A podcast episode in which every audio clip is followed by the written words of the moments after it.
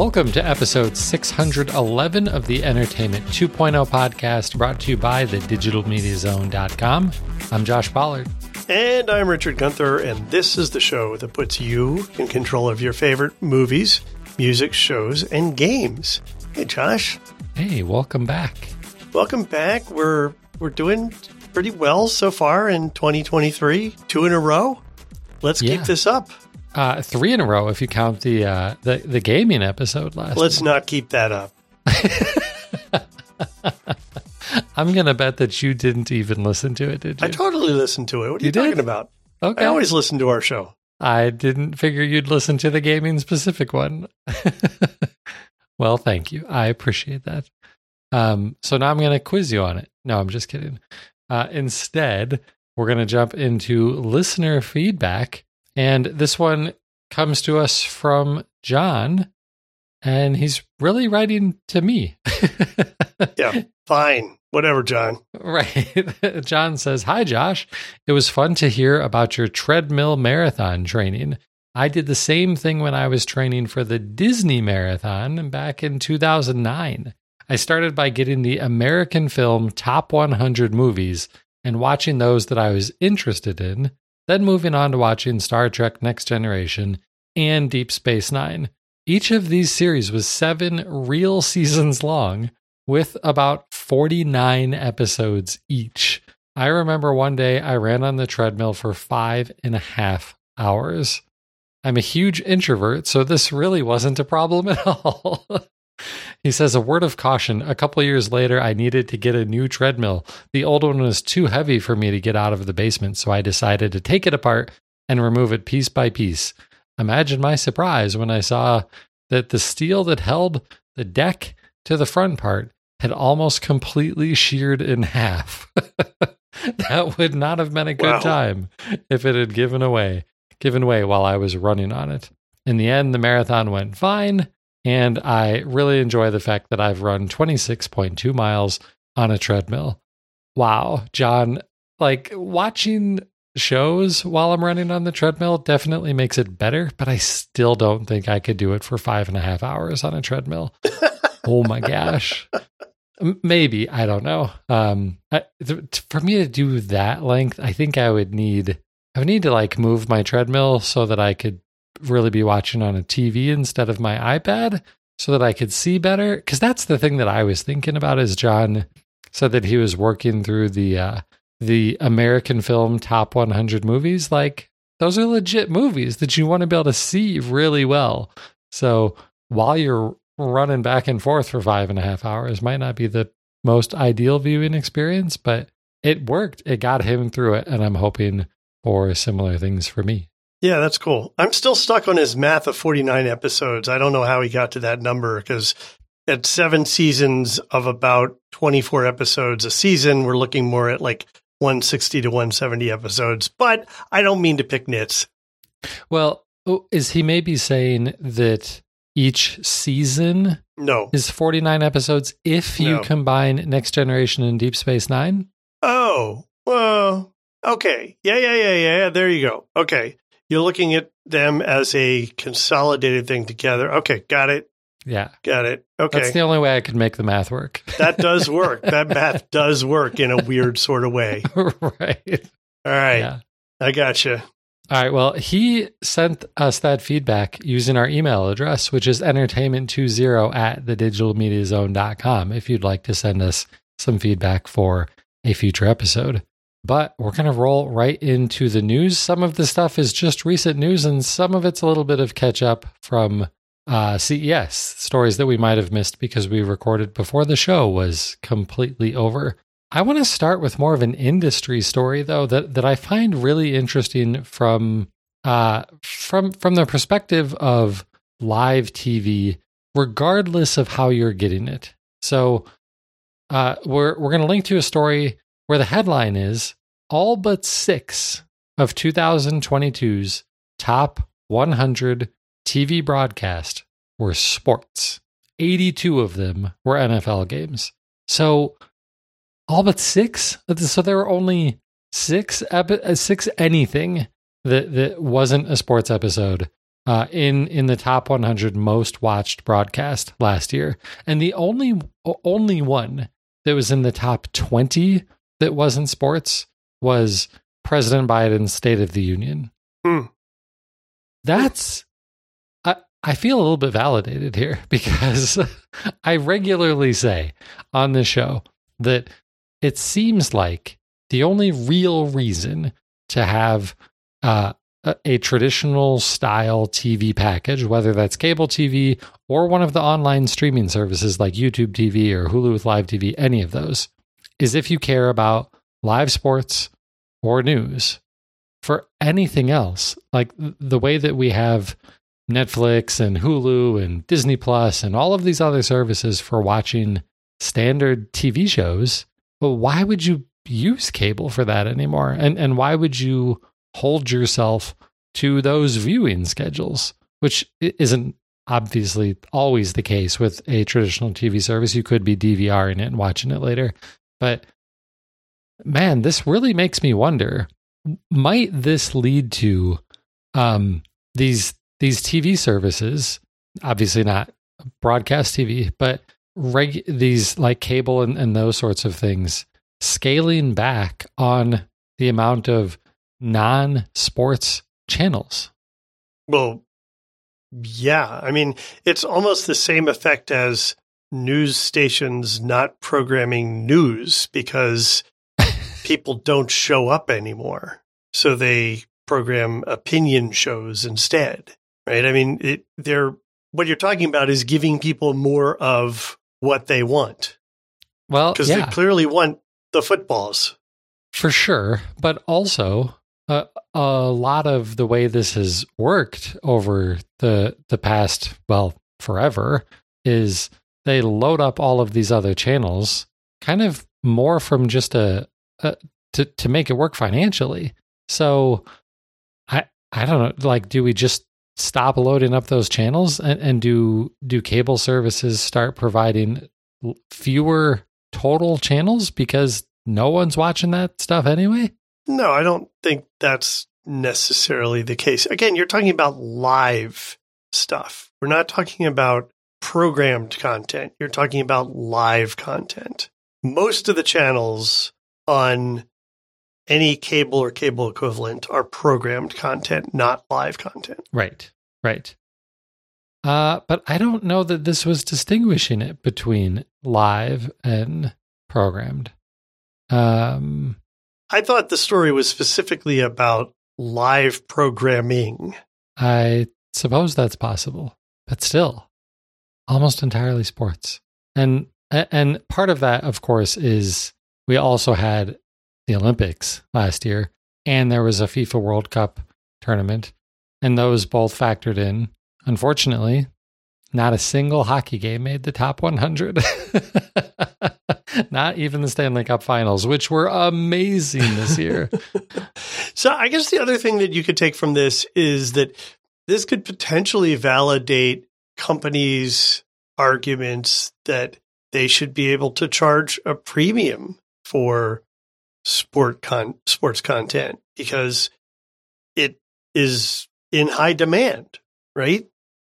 Supply and demand kind of thing. So maybe, yeah, you can get the sports, but now you're going to have to pay for them. Oh, like through a streaming service, like some of the some of the um, leagues or whatever you call them are starting to arrange with various streaming offerings. Right, like the the NHL's package through ESPN Plus. Yeah, yeah, exactly. Well, it also helps us segue right into the next story, and that is that Fubo TV, one of these live cable uh, replacement sort of streaming services that started as a sports centric streaming service, is raising its prices. Mm, it wasn't that long ago that they raised They're, their prices. yep, yep, they're doing it again. They're usually the first.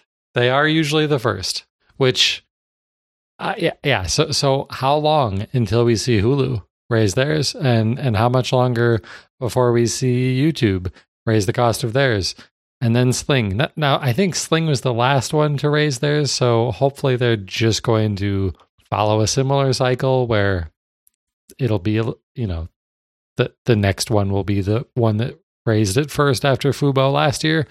But yeah, it was just last spring the last time that, that Fubo increased their prices. Now it's not a huge jump this this year. It's five bucks. So the base plan is going up to $75 a month, which is a lot. And the content is changing a little bit, which probably factors into this a little bit. So Fubo, again, very sports centric service, is gaining the Bally regional sports networks. So most major markets have a regional sports network. There's a few different ones. Uh, Bally used to be the Fox Sports ones. Uh, so it's not every market has a Bally Sports channel, but it's probably a third to half of the major sports markets use Bally as those uh, as their provider. So I know that Detroit uses Bally for the Red Wings and Pistons and Tigers content. So you are gaining that, which is good, but you're also losing AMC. So you're you're losing content at about the same time as you're gaining content. Now, if you're on Fubo because of sports, then maybe you don't care that you're losing AMC, but it is kind of a bummer that prices are going up at the same time as you are actually losing some content. Yeah, and AMC, as a reminder, is all of the Walking Dead series and spin offs. Right. Is there anything else on AMC that's popular anymore? It I used to be so popular. A bunch of Anne Rice stuff now, and I'm currently watching a Discovery of Witches, but I think that's done already. Yeah, there's, I mean, they still put a lot of original content out. So I would consider that a fair loss. Yeah. Well, that stinks. And I guess we'll just be waiting to see who the next service is to raise their prices.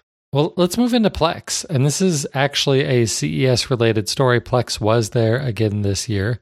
And not a massive announcement. In fact, it's not even actually a new one. This is some a, a feature that Plex announced in 2020. Kind of a bad year though uh, for basically everybody. And that feature is the ability to start renting movies through Plex. So Plex already has a massive collection of free ad supported content, movies and TV shows. But if you want to watch something brand new, if you want to watch Top Gun Maverick, you got to pay for it. And now, well, not exactly yet, but soon, hopefully, you will have the ability to rent content directly through Plex, which I think is an important feature to add to the service that they continue to try to make the center of your entertainment experience. And with the the the base functionality being that you can store all of your own content on a server. Then they've added all of this free ad supported stuff. They added live TV and DVR functionality a few years ago, and now the ability to rent movies. There's not that much missing from this platform anymore. Yeah. I couldn't care less about this. I, I, I really couldn't. This is this. I think you know how I feel about Plex trying to be the center of your entertainment universe. They're late to the game. There's already Apple TV. There's already Netflix. There's already all of these other services where you can either subscribe to, rent, or purchase content. So this is a me too. This is not terribly interesting to me and I don't imagine I would ever use it. Well, and you're not going to use it because if your primary device is the Apple TV, then it's already baked into the Apple TV experience. Right. And I could rent it from Apple or Amazon or Google or half a dozen other services that are already on my device. Right. And the same is mostly true on my NVIDIA Shield. And the same is basically true on Amazon Fire devices and Roku devices.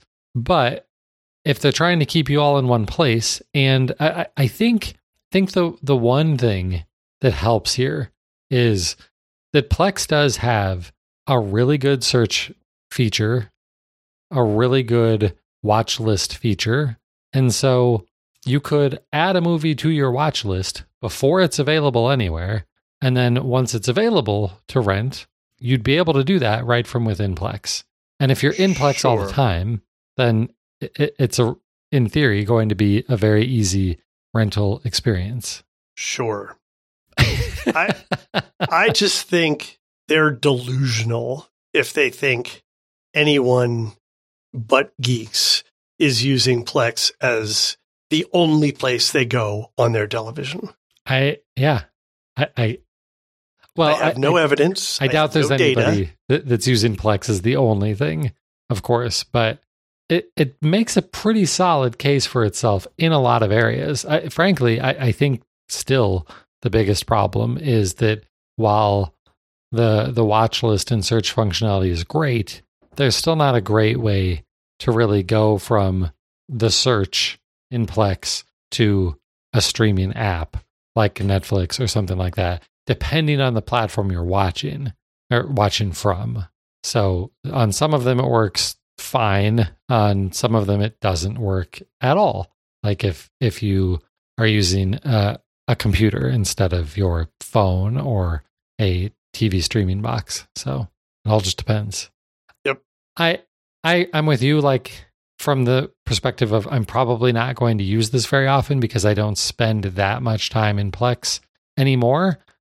But I still think it, it it's a smart ad uh, to it's a smart addition to their their feature feature offerings. But anybody listening to this should go and, and check out the the story that we link to in the show notes because it sounds like in 2020 they basically focused all of their engineering resources on adding this and continuing to expand their free ad supported streaming offerings. And 2022, you mean? No, in 2020, because they first announced this rental feature in, in, at CES in 2020. And then they ran up ag- against a ton of technical hurdles, uh, mostly around DRM and a bunch of licensing issues. So, tons of problems there that they were trying to address. Plus, they were really focusing a lot on the free ad supported stuff. And the, the, the free ad supported streaming has also been a major focus in 2021 and 2022 and i think that those are decent services. I, I think they're good services. And if I, everyone who listens to this a lot knows that i'm not a big consumer of the free ad supported streaming services from anybody but if i'm going to use one i'm probably going to use plex for it because i think it is done pretty well. So I understand why they're putting a lot of effort into that, but it still feels like if if they're largely focusing on that, that they're not really focusing on a lot of their core functionality that uh, longtime users might be looking for. They're not working. Uh, they're not putting as much resources behind improving the live TV and DVR service, which could still use a fair amount of work, in my opinion. I or, bet I know why. Or other new features. Why do you think that is? Because they can't generate revenue. Well, they are a business. right. Right. I, yeah. These features, they likely take a small percentage of mm. every rental or potentially of views for advertising. I don't know. But yeah. I, I want to go back to something that you said a little while ago because I'm surprised by it. You said that these days you're not in Plex all that often. Why is that? Well, two major reasons. One is, as is not surprising to anybody, I just don't watch that much TV anymore. And two is I've kind of gotten away from the the idea of buying physical media and ripping it because it's such a pain now because if if I want to watch something, I want to watch it in 4K and and, and I get the purists who are going to be like, yeah, well, your streaming 4K isn't real 4K. Yeah, I get it. Like a, a 4K Blu-ray definitely looks better. Absolutely. I can tell the difference between a 4K Blu-ray disc and a 4K stream online most of the time. But it's darn near impossible to rip 4K Blu rays right now. and they take up so much space, and it, it's just not worth the effort for me anymore. I think it's, I, I honestly think you're overstating the complexity of it, but I, I think the, the thing that we've been doing all these years is so outbalanced by the incredible convenience of just being able to bring it up somewhere and it's available. Oh, by the way, in Dolby Atmos, which I still can't do in Plex. And I'd much rather have that experience and maybe a little imperceptible difference in like bit depth in terms of what I'm seeing on the screen. Right. Yeah, it, it, exactly. Like that is the thing. It is just so much simpler to go into one of the many services that you rattled off for rentals or purchases and just buy it that way. Right. Or any of the many places where so many of the movies that we already own in our own libraries are now just there. Yeah. They're just available to watch on Disney or Hulu or right. whatever else you're already subscribed to. Yeah. Uh, and and even a, a lot of my family, you know, if if Jen is going to sit down and watch a movie, it's almost for sure going to be a Marvel movie. And why go out and buy those when they're all on Disney Plus? Right. right. So it just doesn't make that much sense for me anymore, unfortunately. It would that might be different if I watched more TV and was then using it as my live TV DVR situation, but I'm not. So yeah, I, I, will say that we still use Plex quite a bit. I do like the um, the whole Friends library thing. Mm-hmm. I have found that it's easier to find and play music from my music library that I have on the server downstairs. It's easier to do that on Plex than it is through anything else that I could possibly use for that. So we do still use it quite a bit. Even easier than Apple Music? Oh, yeah, let's not even go down the Apple Music path right now. We're not friends right now. Siri and I, we're not talking. All right. Well, you seem like you might be trying to get us to segue because you keep providing excellent ones because we're going to go to audio news now, although not in the Apple space. Instead, we're going to start in the Android space. And that is that with the new slash next version of Android, Android 13, they are going to be providing a, an interesting new way of shifting where you're listening to your music. So, uh, a lot of us, this is very obviously specifically focused on starting with your phone. So, you've got your Android phone, you're listening to something on Spotify or YouTube Music. Maybe you're listening in your car on your way home from work. You get out of uh, through Google or through Android Auto. You get out of your car. You walk in the house. Your phone recognizes that you have a Nest Hub Max on your kitchen counter, and you're in your kitchen preparing to cook dinner. And now, when this feature is available, in the little notification shade for Spotify or YouTube Music, it will give you an option to say, Do you want to move this music over to that Nest Hub Max display? Just quick tap of a button, it switches. You finish eating dinner, you finish cleaning the kitchen. Now you're in your living room. It knows about Chromecast on your TV that you're nearby. And again, it's a quick tap on the notification on your phone to switch the audio to be playing back through your TV sound system. This sounds awesome. Does Apple have a feature like this already? It seems sort like of. they would. Sort of. They have the ability to uh, jump music from your device to a HomePod, for example. There isn't anything that lets you get it to an Apple TV right now. Mm. That would be a nice feature. I remember, if I if I remember correctly, that Spotify Connected actually provided a similar capability across platforms when they first came out with the ability to have your music kind of go from one place to the next because it was all coming from your Spotify account.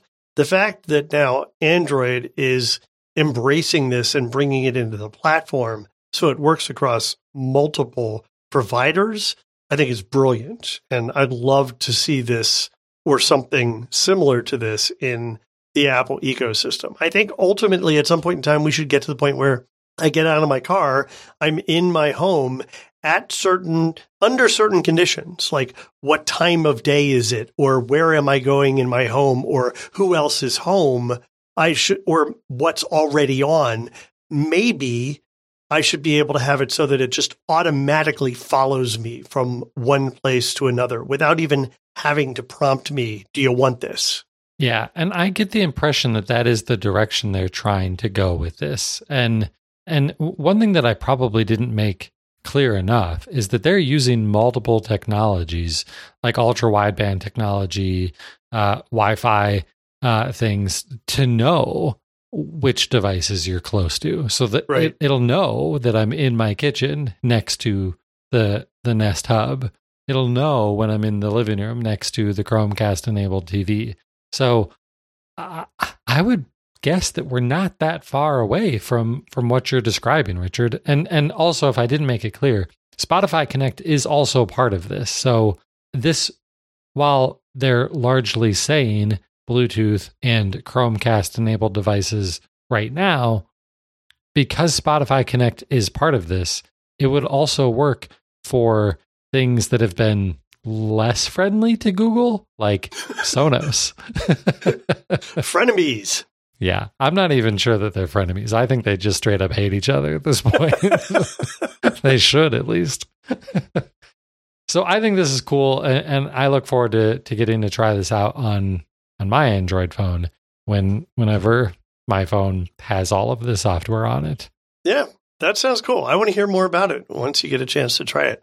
All right. Well, you said we weren't going to talk about Apple news in the audio space, but we kind of are. It's just not music related.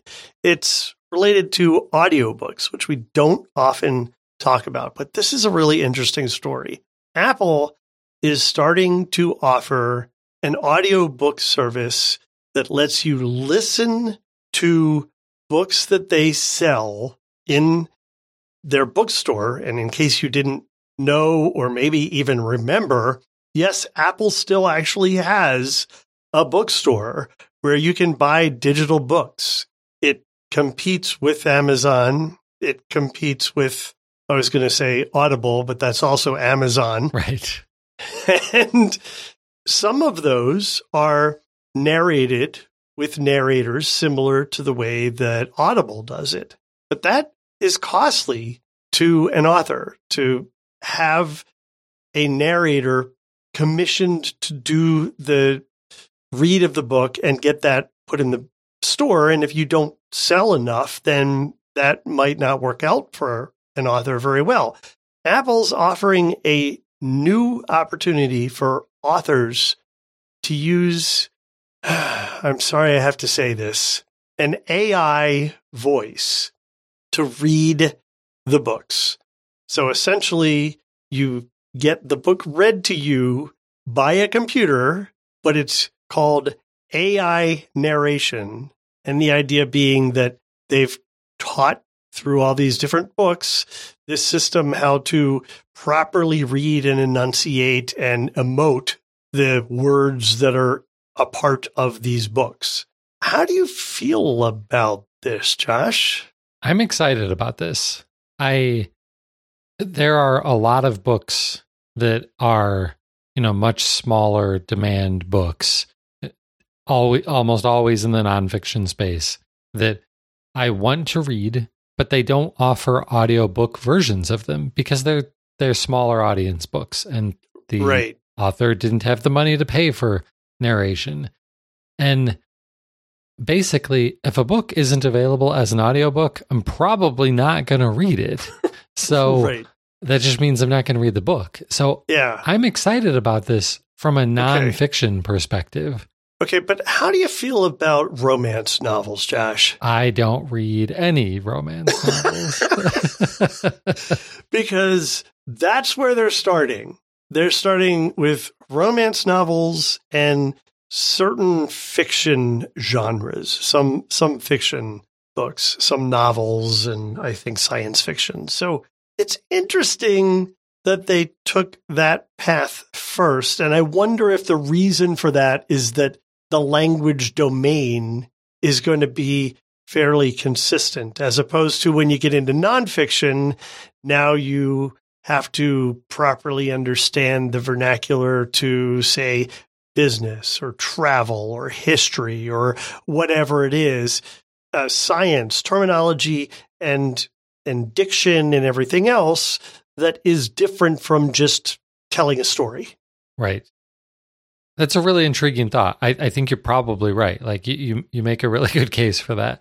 But I also think that it's in some ways more challenging to to read a fiction book because if if you're just reading or narrating a nonfiction book, there's typically not a lot of emotion in a nonfiction book. Right. Whereas in fiction, there's typically a lot of emotion. That's what makes fiction interesting. And I'm very curious how well this quote unquote AI narration is going to handle some of those situations particularly in the romance novels, right? Like I'm I'm holding myself back from doing a computer voice trying to read a sexy scene, right? It's just And we're all thankful that you're holding yourself back.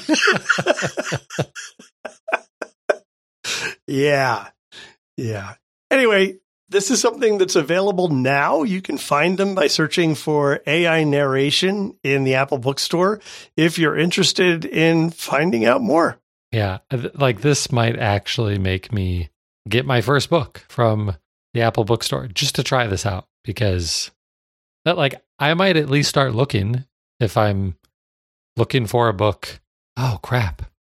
Is Apple Books only available on Apple devices? Yeah, so it's on your iPad.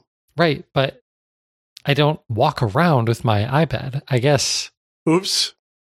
I guess with my Bluetooth headphones paired to it, I could probably just leave it in the middle of my house and be fine, but it doesn't help me as much in the car and all of that. So so no romance novels for you. well, they are planning to bring uh nonfiction and self-development books in the near future. So I would probably be waiting for that anyway. I'm definitely not going to try this out on a romance novel. That's not happening.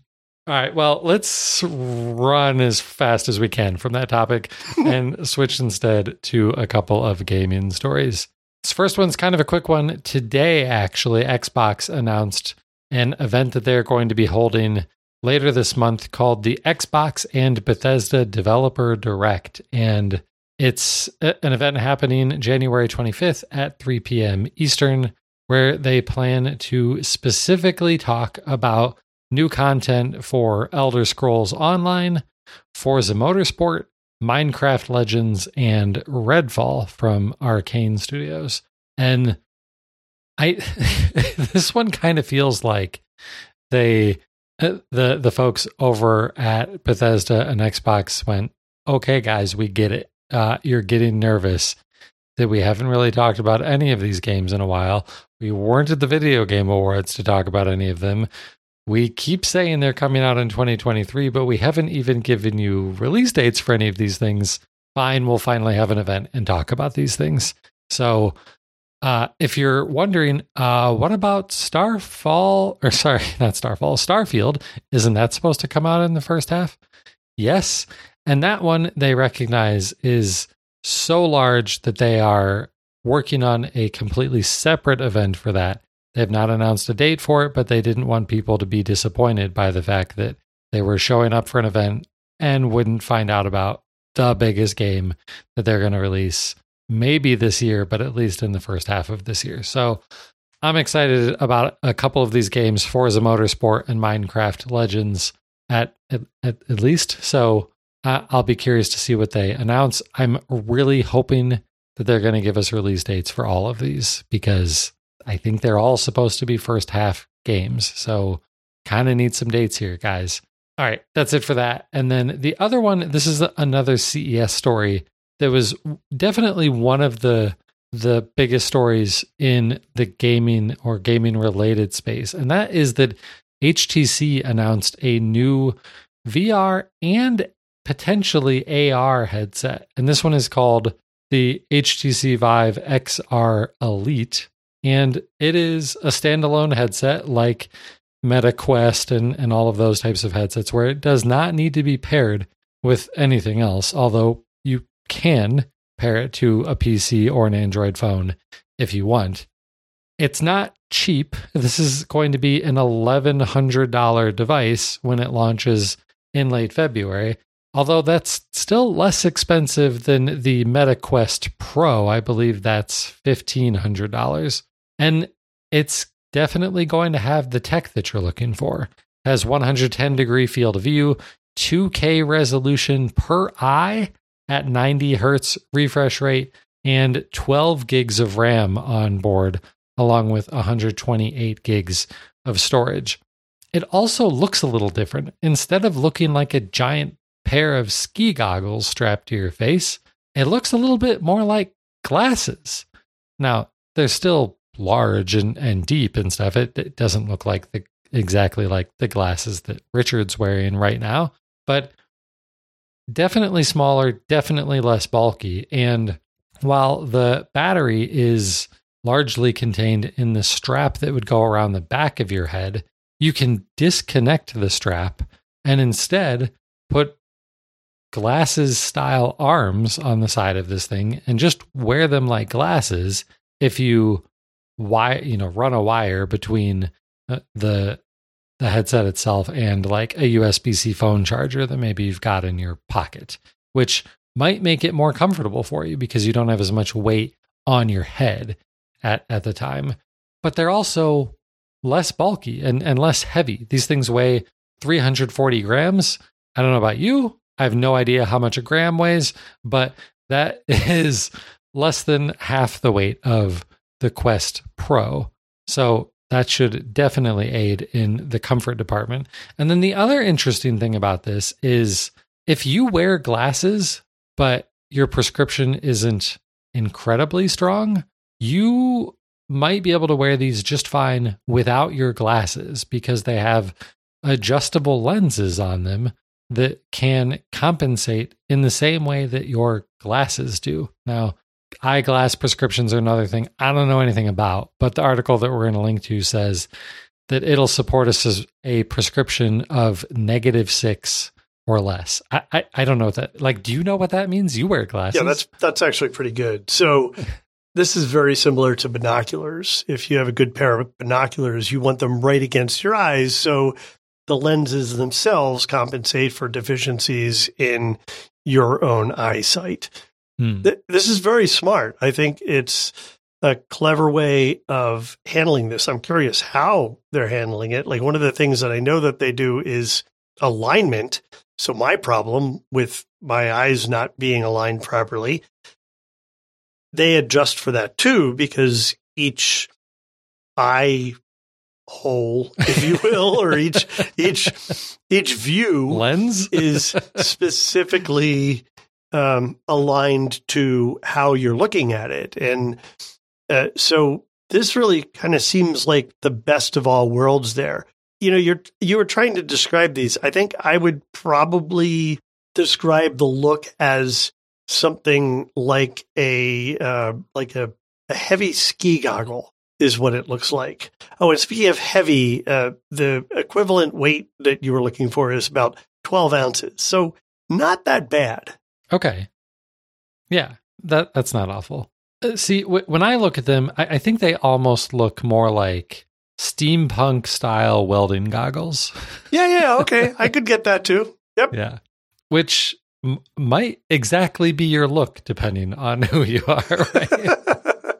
yeah. And so while it, it, looks like an incredibly power VR system, it does have front facing cameras that will and a depth sensor that will enable it to do augmented reality, although it sounds like maybe not quite at launch because that camera will just project whatever it sees on the screen on the inside. So, could be some really cool augmented reality use cases from these goggles also.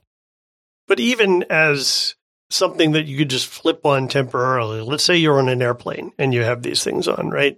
If the flight attendant comes by and is talking to you or something, it's just like having to pause your audio or uh, you know turn off your noise canceling. You want to be able to communicate with them. Same sort of thing. If you could see through to the real world, interrupting whatever it is that you're looking at, that in itself is a cool feature.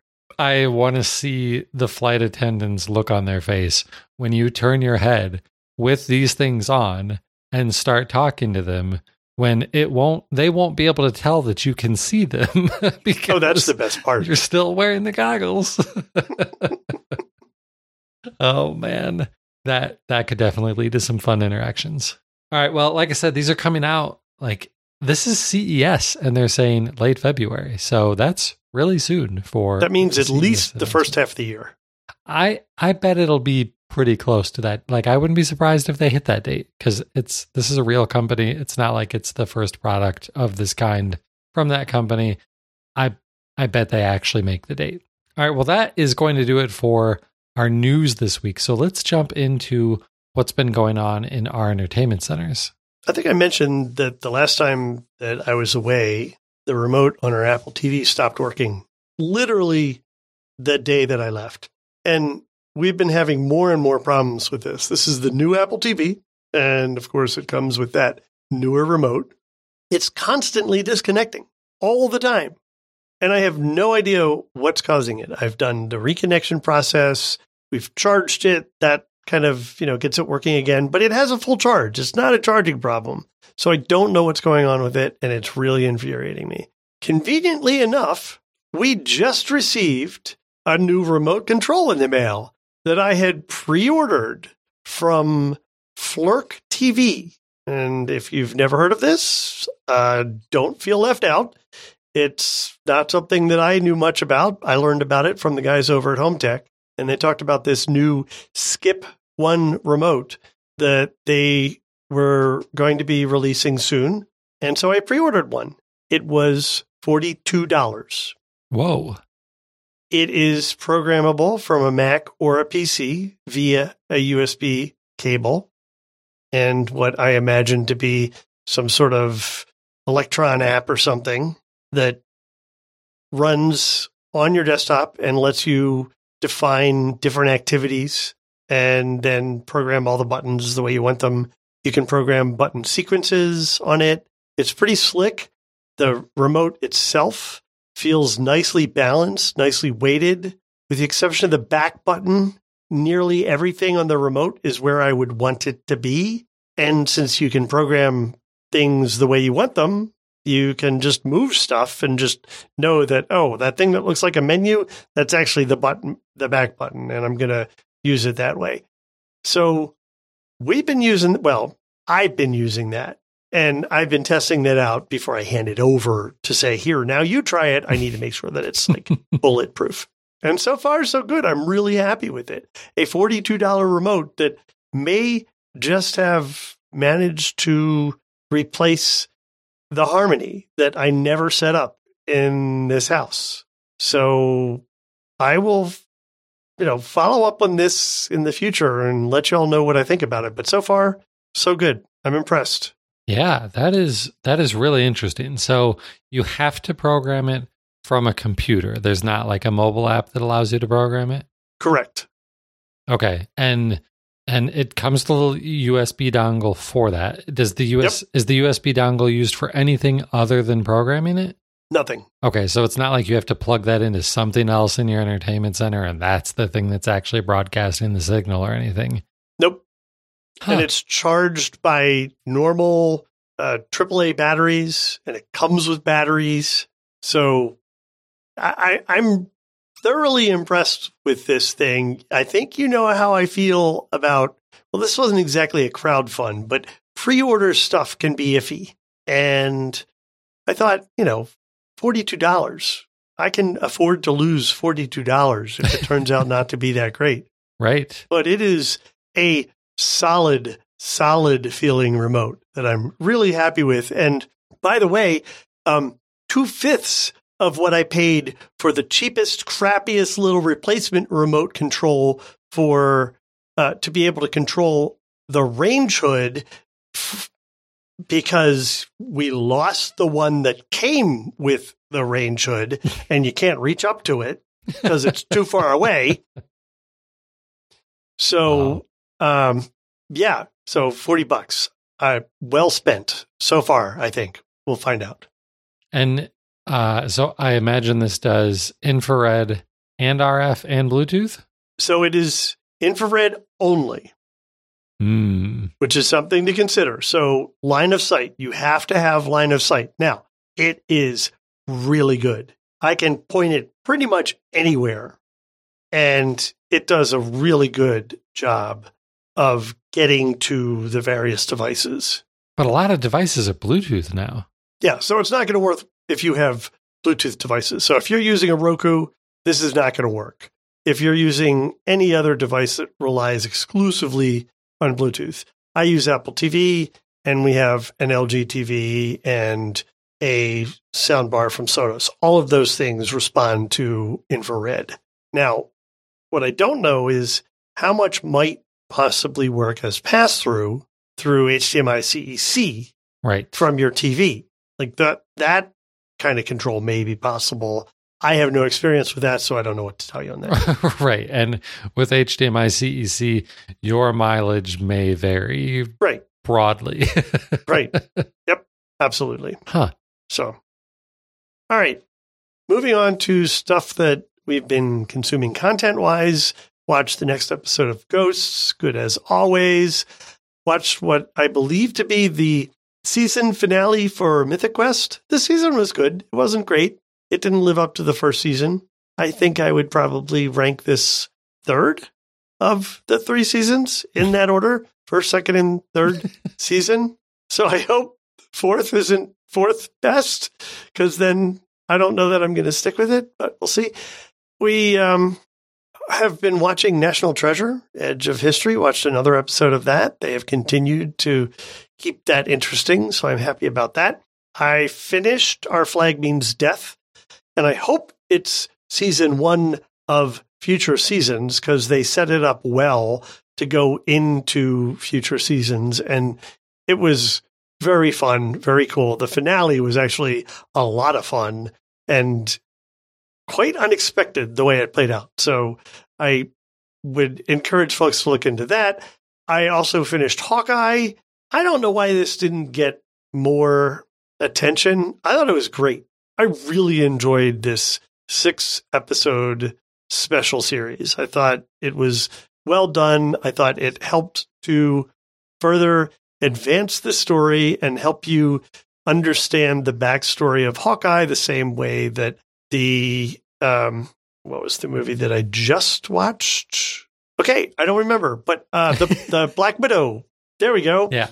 Uh the way that the Black Widow did as well for Natasha. So I I think that these these side stories are helping to develop these characters more, uh, which is interesting because at this point we don't know if we're going to see Hawkeye in near future productions. So who knows what's going to become of that? At least not portrayed by Jeremy Renner.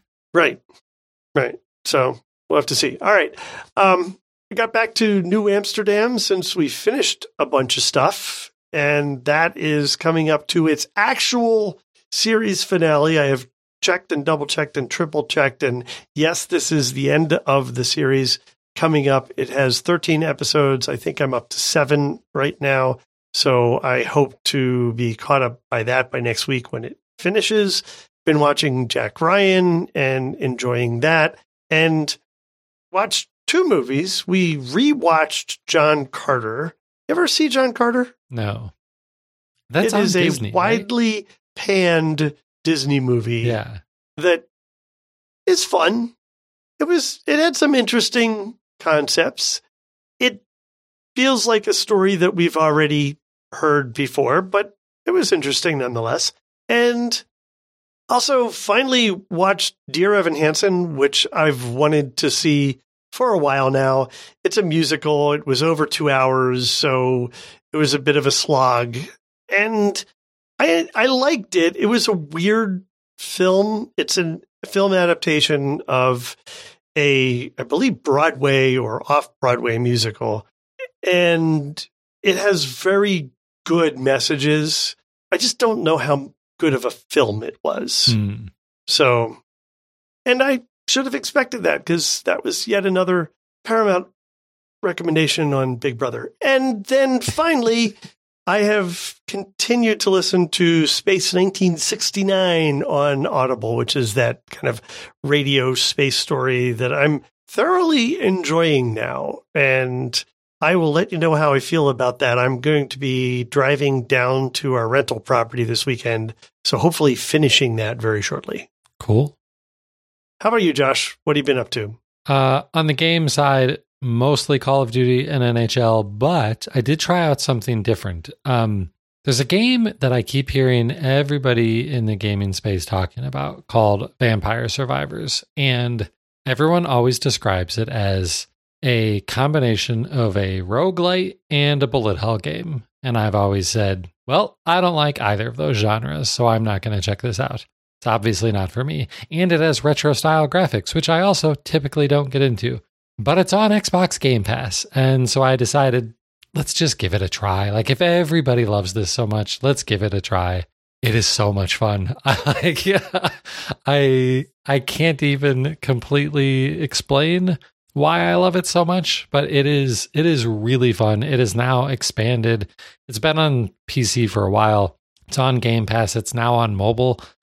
I don't think it plays nearly as well on mobile, but the the gameplay is pretty simple. You actually only need one hand. All you do is move your character. All of the like shooting and all of that stuff is automatic based on your weapon and stuff. And it's also it, it works in pretty bite-sized chunks. Like if you don't have 3 hours to sit down and play a game, the longest a run can last in Vampire Survivors is about 30 minutes after 30 minutes, like every single minute, a new death, like Grim Reaper death character spawns, and they're basically impossible to beat. So you have to start over. So that's cool. I haven't made it past 10 minutes. I'm not good, or 11 minutes. I'm not good at this game yet, but it's really cool. And I'm definitely going to be playing more of it when I'm in between games of NHL or whatever. So check that out if you haven't yet. I feel like I'm the last person on the planet to check out Vampire Survivors. In terms of watching TV, a little bit of football. The Lions had hoped to make the playoffs. They weren't entirely in control of their own destiny, but I still watched that game. They won, didn't make the playoffs, so I probably mostly done with NFL football until the Super Bowl at this point. And also watched the college football national championship game it's hard to even call that a game. Uh, Georgia absolutely decimated TCU. Um, and because I was done with those, I canceled YouTube TV the next day because What? I because I, don't like I have no reason to continue to pay sixty five dollars a month for YouTube TV. Huh. I I watched World Cup. It's over. I watched a lot of college football that was on ESPN. That's all over. I don't really have much of a need for ESPN or, or any of these other stations anymore. Huh. Yeah, I need my news and my HGTV. right. If I really wanted the news, I would probably just use like CBS News app or something like that. Mhm. So that's good enough for me. And isn't HGTV on one of the streaming services? Mm, What? Well, What like? The the shows that are on HGTV, because it's not like you're watching anything live on HGTV. You're just watching endless replays of House Hunters and stuff, right? Well, right. I mean, it's live in that it's, again, programming, and some of it is new, some of it is reruns, but it's just background noise. Like, Right. I like having it on. But if it's just background noise, wouldn't catalog copies of those episodes work? Like it, yeah, maybe. uh, but I, I don't don't, even know, know where I'd go for that. Right. Yeah, I don't know. You I know- don't know. I think it's a Comcast property, so maybe Peacock. If you search on Plex, I bet it would tell you. There we go. Plex a use is for Plex is the center way. Yeah. Of my media universe. I I I pull out Plex on my phone regularly to see where I can watch things. It it is a very easy way for me to find that. So Huh. yeah, it works well. And then I add it to my watch list. Good to know. Yeah. Um not listening to any audiobooks or anything like that. So that's pretty much it. You'll notice though that Jack Ryan is not in that list or anything else uh in, in terms of watching things.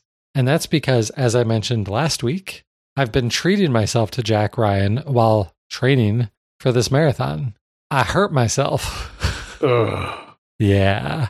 I, um, Saturday morning, I woke up and my Achilles tendon hurt so bad I could barely walk. So I have been trying to rest and ice and take care of that over the last few days so that I can get back to training. So there, there have been no long sessions on my treadmill to, to, to be watching things like Jack Ryan. So hopefully I'm going to be able to run again really soon and I can get back to Jack Ryan because it was really good and I miss it. But I'm restricting myself to watching on the treadmill so that it's like encouraging me to actually do the work. it's my reward. See, now you have me. I need to watch an episode tonight again. It's so good. It's so good. All right. Well, that's what's going on in my entertainment center. And that's pretty much it for this show. So if you want to follow us online, I'm on Twitter at Josh Pollard, and the website is on Twitter and Instagram at DigiMediaZone. Richard is only on Mastodon now at Richard Gunther. I'm on Mastodon also uh, with the name Josh Pollard. Last I checked, we're still the only two Richard Gunther and Josh Pollards out there on Mastodon, so not hard to find us.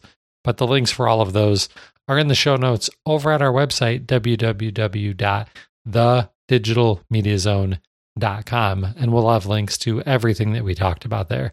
You can also find our live show there. We uh, record this live eh, Tuesday or Wednesday nights around 8:30 p.m. Eastern. All of that is in flux right now. Like we didn't even start all that close to 8:30 tonight because life is kind of crazy right now. But follow us on social and we're tweeting and tooting and boosting and all of the different things that you do on social media now uh, about when the show is going to be live. But that is going to do it for episode 611. He's Richard Gunther, and I'm Josh Pollard. Thanks for listening to Entertainment 2.0. Adios. Goodbye.